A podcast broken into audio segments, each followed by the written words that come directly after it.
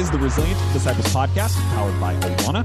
I'm Ross. You know who you are. Thank you for listening. Thank you for being here. If this is your first podcast, you picked a very special one because not only am I joined by Matt Markins and Mike Handler, um, two people who, let's be honest, guys, if it was just you on the podcast, I'd be very happy. Um, but I'm also joined uh, by Phil and Diane Comer. Phil and Diane, welcome to the podcast. Thank you. We are very honored to be with you guys and we've already been having some fun chatting away here. Yes, the podcast that's uh, that doesn't get aired is sometimes just as impactful as the one that does. Um, I want to start. You know, I'm very familiar with your work. Those of us here, uh, and odds are most people are familiar with you with you guys. But for those who don't know, what is your ministry? What does the scope of that look like? Yeah, well, uh, yeah, it's called Intentional Parents International, and it came out of our church. So in uh, you know, we've been married 43 years, and I've been in, Diane's been with me in ministry together for 43 years. And uh, that whole time, and I was a pastor for two years before that.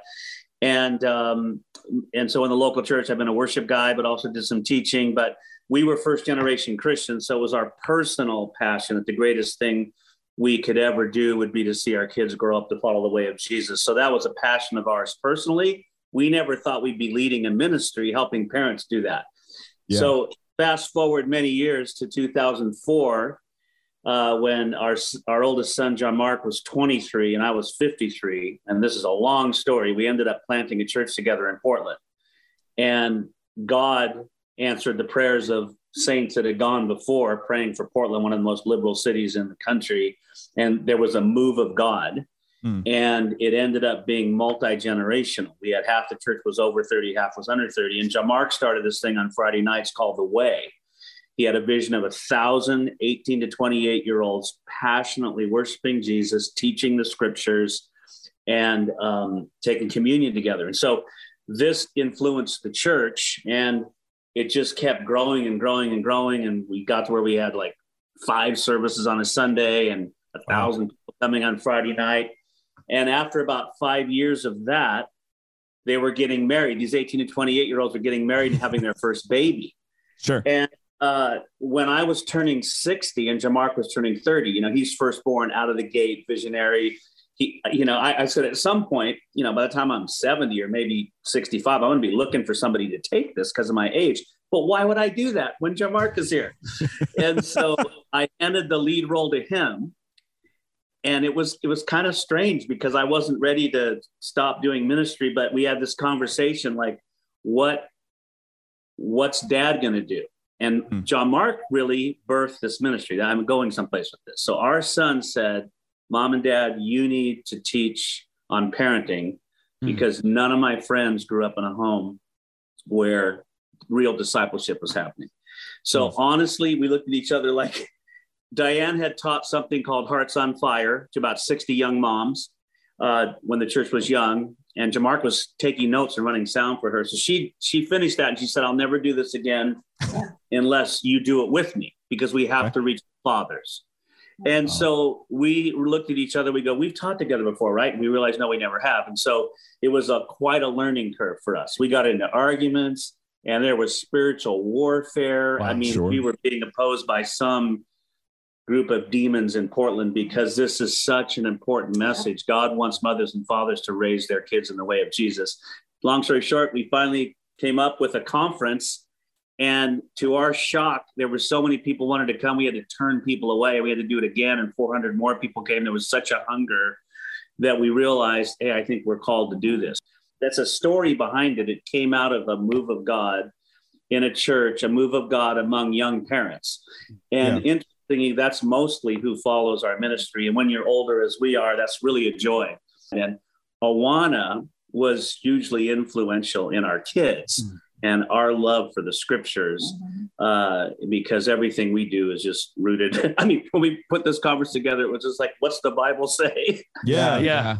And how can we bring biblical hope and practical help to parents? So anyway, totally. that's and even more, it came out of our story as first generation Christians, not raised in Christian homes. And we looked around at people around us, and it just seemed like everybody in the church just seemed to know what to do. Well, of course, we realized that wasn't really true.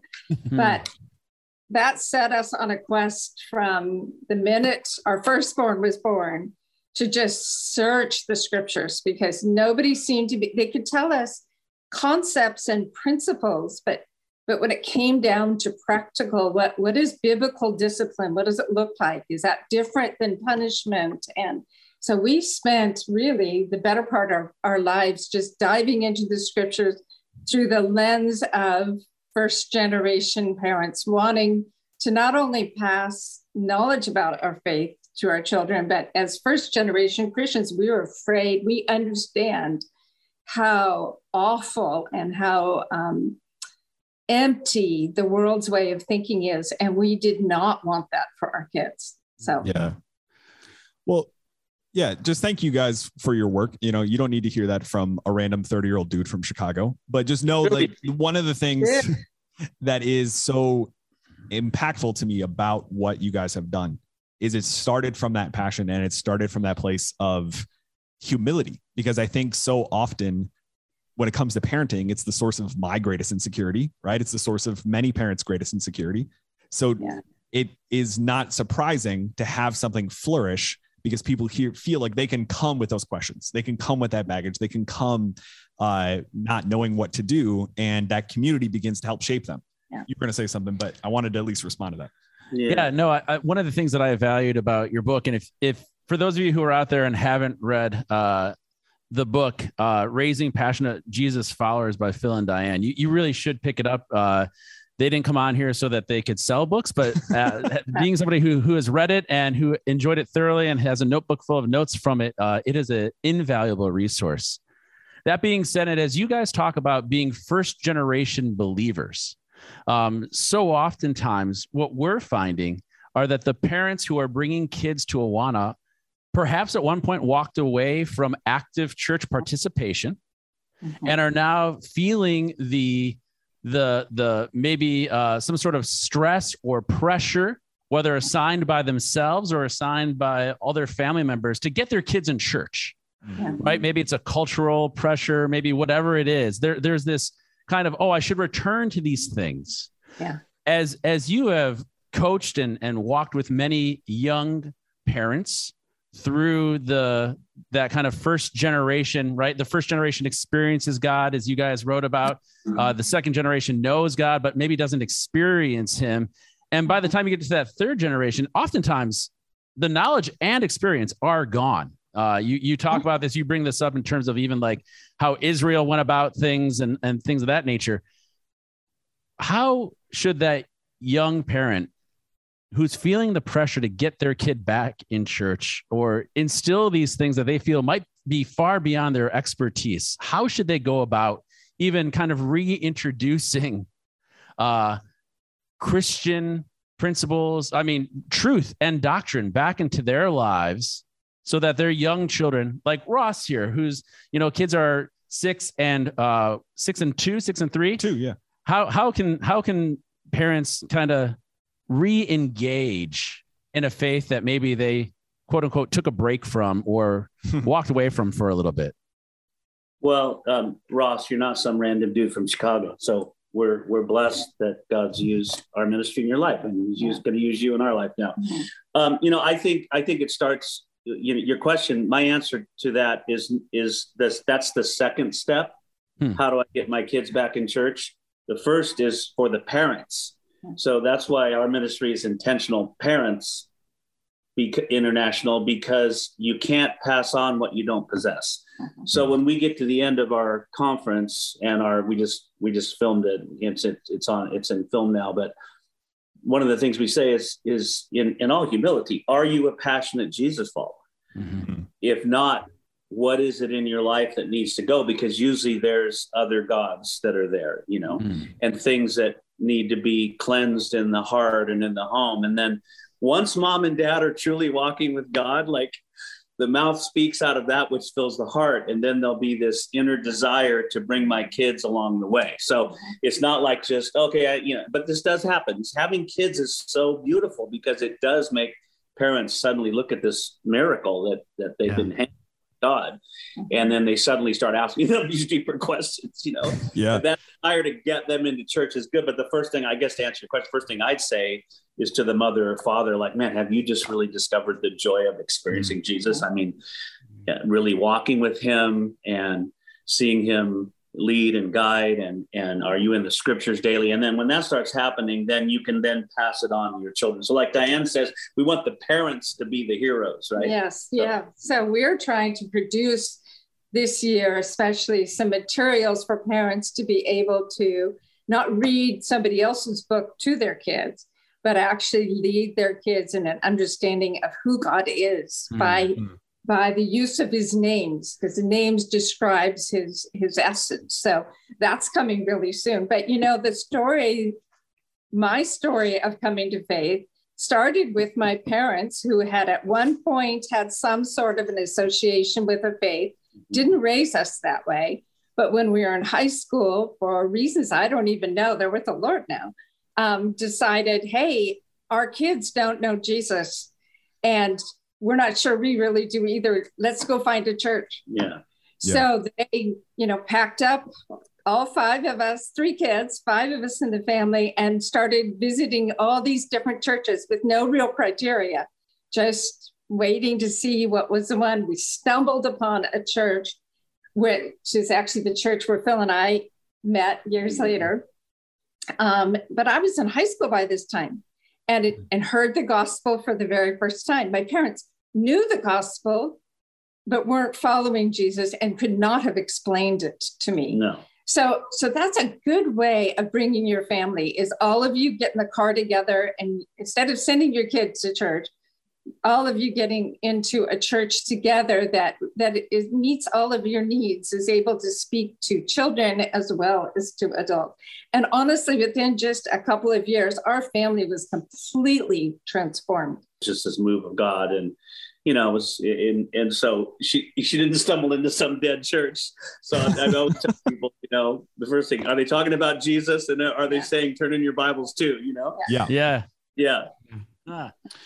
So we find that a lot of parents, even parents who may be in the Word and and they're they're trying to orient their heart toward Jesus daily uh, and to love Him and worship Him, we still find that parents uh, can sometimes have this sense of being a little intimidated sure. talking to their kids. So, w- what one practical thing would you give that parent? How would you encourage that parent to to get started and somehow taking steps toward discipling their child or sharing their faith experience with their child? What would you say to that parent? Yeah i, I would say uh, don't don't overthink it and think you have to come up with some big intricate program. Most mm-hmm. parents think i'm blowing it as a dad and blowing it as a mom you know and satan loves to shoot that into the he does shoots it into the mind of any father who steps out in that direction. There's going to be some opposition. When her father tried to do family devotions the first time they were all laughing at him.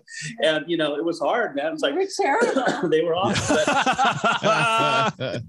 i like to tell parents look you need to realize you diane i steal from my wife. She says you parent out of relationship. Yeah. Hmm. No one has more influence over your son or daughter than you, and they never will and you you have a relationship with them. And of course like marriage every relationship takes time and tending to it.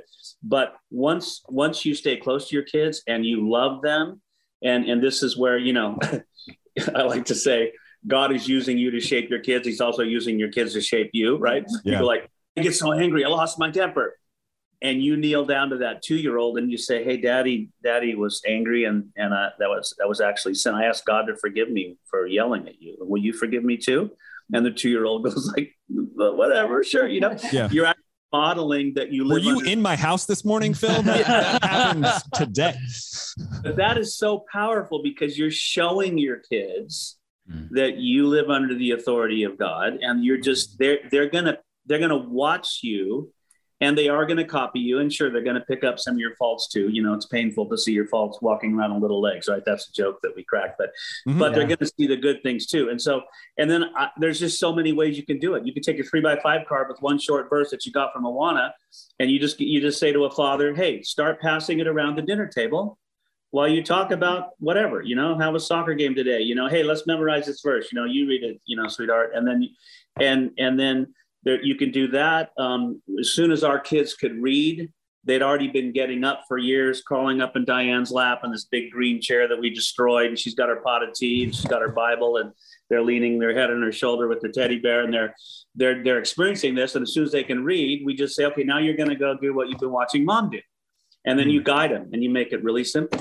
And you say, okay, I want you to read, you know, Psalm one and tell me yeah. one thing about God, or, or, or if you don't understand it, come talk to me. So, I mean, I just think we overthink it. And when you do that, that's why Deuteronomy 6 says, when you rise up, when you walk by the way, when you drive in your car, when you lie down, it's an ongoing conversation. And if mom and dad are truly walking with the Lord, it just comes into everyday life, you know? Yeah, that's good. We, you know, so many so, stories like that so this might not be the most dignified way to ask the question but i'm actually i'm curious to respond from all four of you because i think if someone's listening to this and they are that intimidated parent one of the things that they're intimidated by is this understanding that they are the primary influence. They may not use that language but they get that they're the primary influence on their kids. But this fear of not knowing how to do it. And i love sort of lowering the bar of entry to make that more mm-hmm. accessible.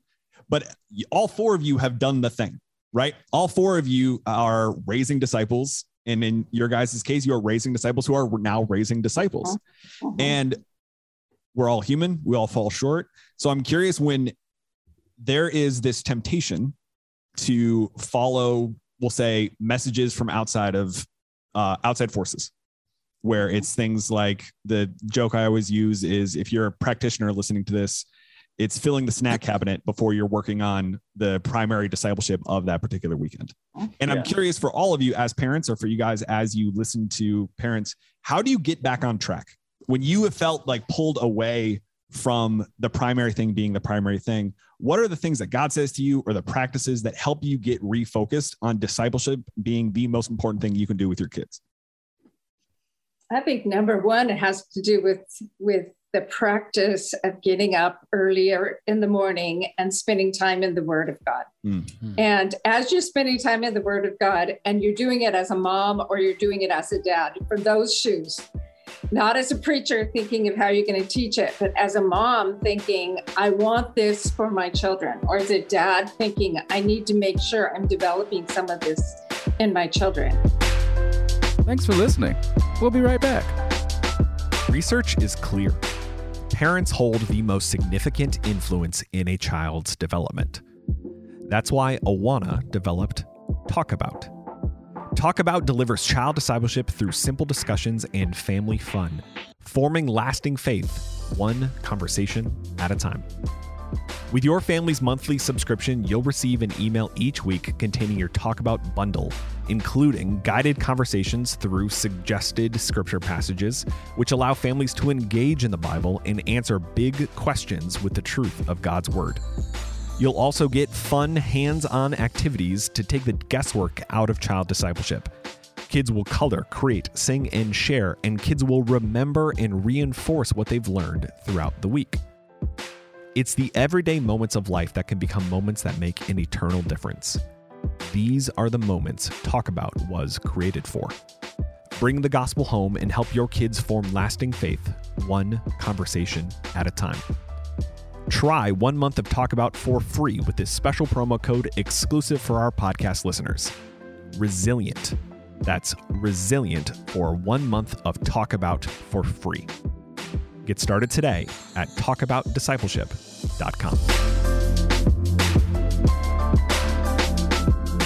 Then all of a sudden, the Bible just comes alive for you as a parent, as, as a disciple maker. And you're thinking, oh, I want, I just discovered this. I want to pass this on to my kids because I don't think they know it either. Hmm. So I think number one is the practice of a, a morning quiet time time in the word when you're praying for your kids you're praying in the scripture for your kids. All of a sudden it opens your you know you're reading proverbs and you see all these verses about godly relationships and what it means or you're reading ephesians and you're seeing how we're to treat each other what what good communication is.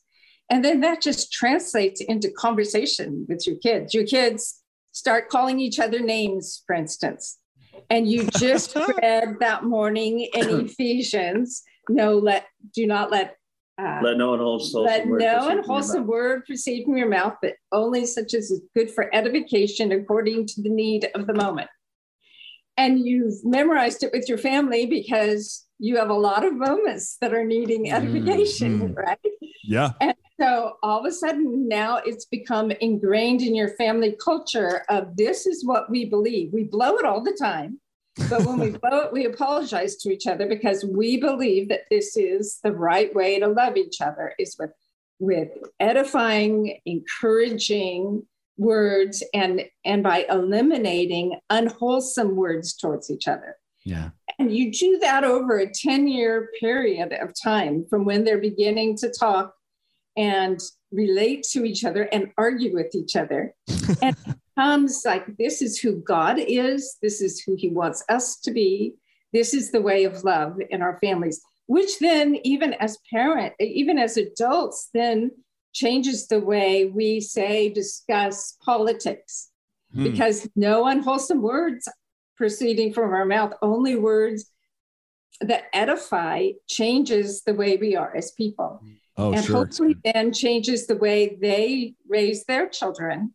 It starts with one family, and the first family, like for Phil and I, we had to break a lot of really unwholesome words out of our vocabulary because we hadn't been raised this way. We've been raised more like the rest of the world is being raised in a very antagonistic, you know, tell the truth.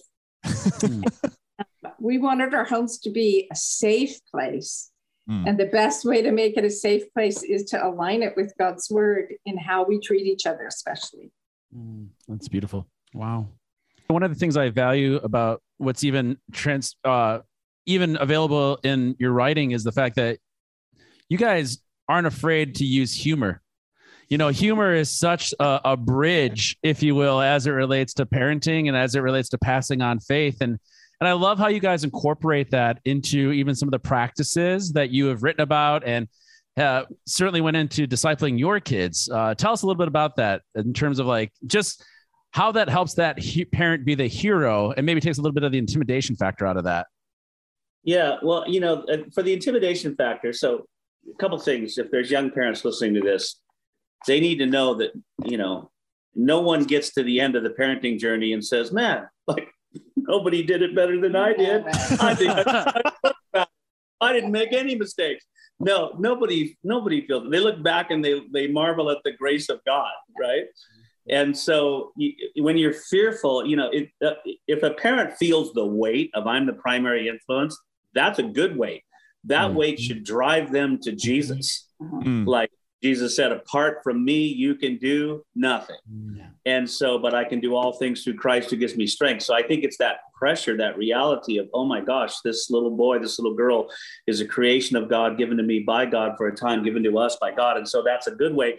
But then you have to, you have to ask yourself, what am I afraid of? It's usually it's what people will think or, you know, uh, and, and, you know, I just turned to Proverbs here. It says the fear of man is a snare. It's a trap but he who trusts in the Lord will be exalted. And so God's, you know, God is just I tell people, you take one step towards disciple making disciples of your kids, the Holy Spirit is woo, right there with you. Yeah. Wind fails, God is for you. He's with you. He's helping you. And so when a father or mother understands that, like I, I have not been left alone. God, Jesus sent the Holy Spirit, and I have the power of God with me, and this is the will of God that all would come to know him you know so i feel like when a parent gets the gets that it's it's it's just it's exciting as far as the humor part it's just i mean i'm a fun i i when i'm i can be a fun person so I, I, I played in a, band, in a rock band for nine years and I got saved out of all that. And I was like radically saved. I mean, I turned every, I had to turn music completely off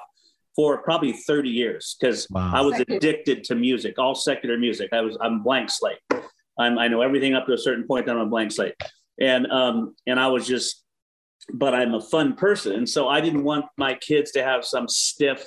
I grew up in this mm. stiff, dead church, and I I just wanted life, and so I don't know. I I don't know. I like that's why I came up with just fun stuff like the nub nub rule, right? Like no Bible, no breakfast. I didn't say no Bible, no breakfast. You know, the kids would get up and she'd be cooking and it'd smell good. And Marcus say, I'm starving. I go, hey, did you read your Bible yet? No. I go, okay, no Bible, no breakfast. You know, and but I didn't say go spend an hour with God. I said, no, Right. you know, take five minutes, John Mark, read Psalm one and Proverbs, Proverbs, these 10 verses. And then let's talk about it for one minute and your pancakes will be ready. You know, so, you know, so they knew about the nub nub rule. But Yep. then the exciting thing is later on, it became a habit in their life. And then pretty soon they're getting up on their own. They didn't need that anymore. Right. Yeah. So I don't know. I just think you, the, the fruit of the spirit is joy. We should be the most joyful people on Mm. planet Earth. Our sins are forgiven. We're going to be with the Lord forever. We have the best message ever given. We get to share it. We get to start with our kids. And so I think it should be fun. One of Phil's highest value, really, for our family is fun. Everything is fun. Christmas is fun. The grandkids come over here last night, night before last, Yeah. and he had lined up on the dining room table probably 10 Christmas movies for them to choose from. And they knew they were coming over. These are John Mark's kids.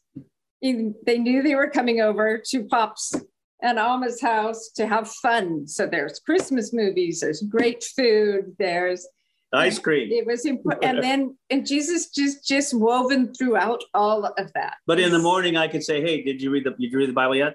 Yeah. No. Okay. Right. That, you know, Yeah. because John Mark started in them and they're, they're like, they're like, why would you ask me to read the Bible? They're like, oh, no, I haven't yet. You know, okay. but where are you going to read? I read here. You know, I come back and tell me something you learned. So it's like I'm able to now reinforce yeah. what my son Yeah. is doing, and that's God's plan Yeah. in Yeah. in in the scriptures. And in Psalm in Psalm 78, each generation shall tell the next generation that they might rise up and tell the next generation. So Mhm. when you get that heritage flowing, it's really powerful. And Yeah. uh, I think the three of us will be over next Saturday Yep. night if we're doing Christmas 10 movie Christmas night. movies. Yes. Yeah. Yeah. I want to watch Yeah. whatever And they did cream. watch. Mhm. I have quite a collection. Yeah. Um, So go ahead. Yeah. So our organization, obviously 72 years old. We've been around a little while. We've we've we've made a lot of mistakes along the way. But one area that w- has been a core focus to develop a, a comp- core competency is how do we help the church and the home work together in forming Yeah. Yeah. resilient disciples in Jesus Christ. Um, and, and along that way, we've also done a, quite a bit of research to know, although there are a good number of parents who are actively and intentionally discipling their children, there's a there's a pretty good significant number who, who are not but those many of those parents do get their kids to church. And so we've been doing research since 2013 we just are in the process of wrapping up a significant research project with the barna group uh, Okay. on really answering the question what is it the church does uh, that produces last, lasting faith in children and we found that there's this group of about 40% of students or ch- children in the united states who, in addition to their parents, they have one loving, caring, at least one loving, caring adult at church who also loves and cares for them. Now, Mhm. 60% do not, but 40% do. And of the 40% who who do have that other loving caring adult at church, I mean, it's not even close. Every other cross tabulation data point, like reads the Bible, has a friend at church, feels a sense of belonging, has surrendered their lives to Jesus. And so our question question to you is how how do you guys in your ministry what, what would you say to the church how do we get more loving caring adults in the church community looking out for these other kids whose whose parents may or may not be stepping up but how can we really maximize our experience at church to get more kids in relationship with a mentoring caring adult Yeah, well, I think that's got to come from the leadership of the church. Okay. They have to decide up front that children are that important and they got to put dollars there in staff and then they've got to spend time with you guys and they've got to they've got to see the results of your studies and so i think everything rises and falls on leadership right and so um, you know we always sought to have our kids in fact we left one church because the children and youth ministry was not really what we knew needed it needed to be It and wasn't about making disciples. it wasn't about making Yeah. disciples it wasn't even about you know it's i mean you know so i i, I always think you got to start with the 40% Mm-hmm. and then you know jesus said to the multitudes if you Mhm. want to come after me take up your cross and i shall follow me so he wanted the whole multitude to come Mm. so I think you you want to reach out to the multitudes, but then you have to start with the ones, the forty percent, and then as far as reaching out, um, yeah, I think that's that's really up to the church. They have to have you know however they're going to do it. They've got to have Awana, They've got to have some tool that they then really talk about and really uh, you know, that gets back to pastoring. I'm a pastor, right? Yeah. it's Yeah. not just like preaching a sermon and walking out the door, right? You got to find out who's out there and how they're doing and how you can help them and how you can serve them. But the church coming alongside the family is the way to go. It's just in the 80s, it got in a little bit in the 90s, it was more like, oh, if I just bring my kid to church and dump them off at church, they're going to make a disciple out of them, right? And you guys know we kind of figured out that isn't going to work. Mm-hmm. It has to happen in the home. And our, our youngest son, Matthew, he was a youth pastor, a really good one for a long time. And he, he he's super passionate like john mark completely different personality. But it broke his heart when he would see a hurting kid and realize he couldn't fix the problem Mm-hmm. because it was the father.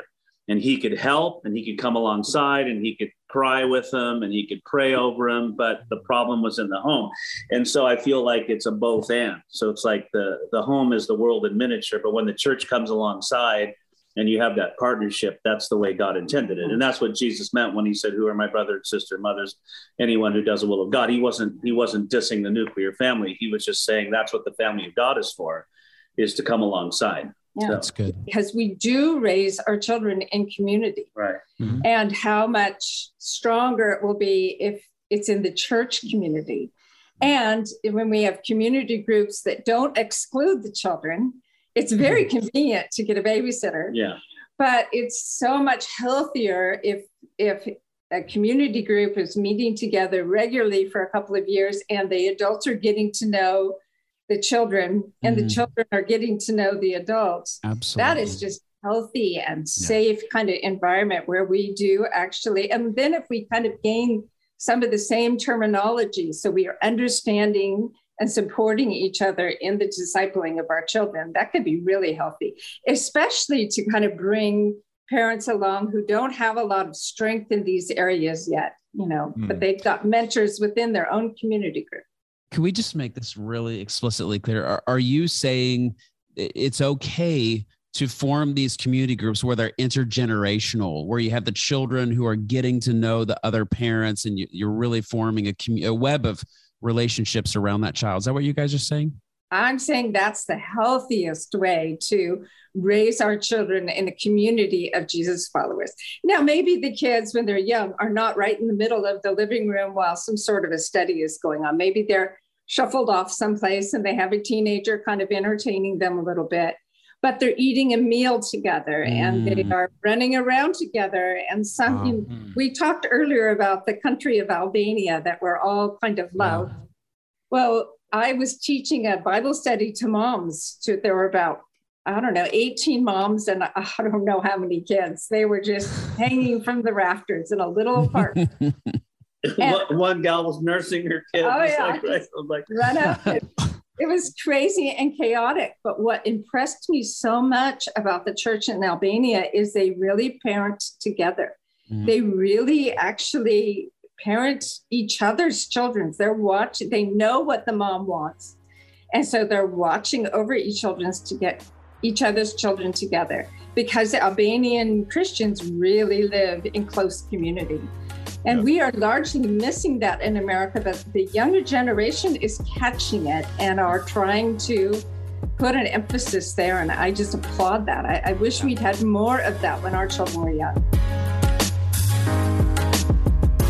The Resilient Disciples podcast is powered by Awana. Thanks to the donations of generous folks like you, Awana partners with 62,000 churches in 130 countries to make resilient child disciples. When you give to Awana, you are investing in lasting faith. Young people who will engage the culture with the gospel and fearlessly lead the church into the future. To make a donation to this mission, go to awana.org/donate. Subscribe to the podcast today so you never miss an episode. And check out the show notes of today's episode for relevant links from the conversation as well as information about other podcasts from Awana. The podcast is mixed, edited, and produced by me, Marlon Washington, and hosted by Ross Cochran. Our theme song is Fresh Air by Christian hip hop artist Josiah Williams and Hits by Jude. You also heard I'll Let Go, provided by Josiah Williams from the album Rerouting 2.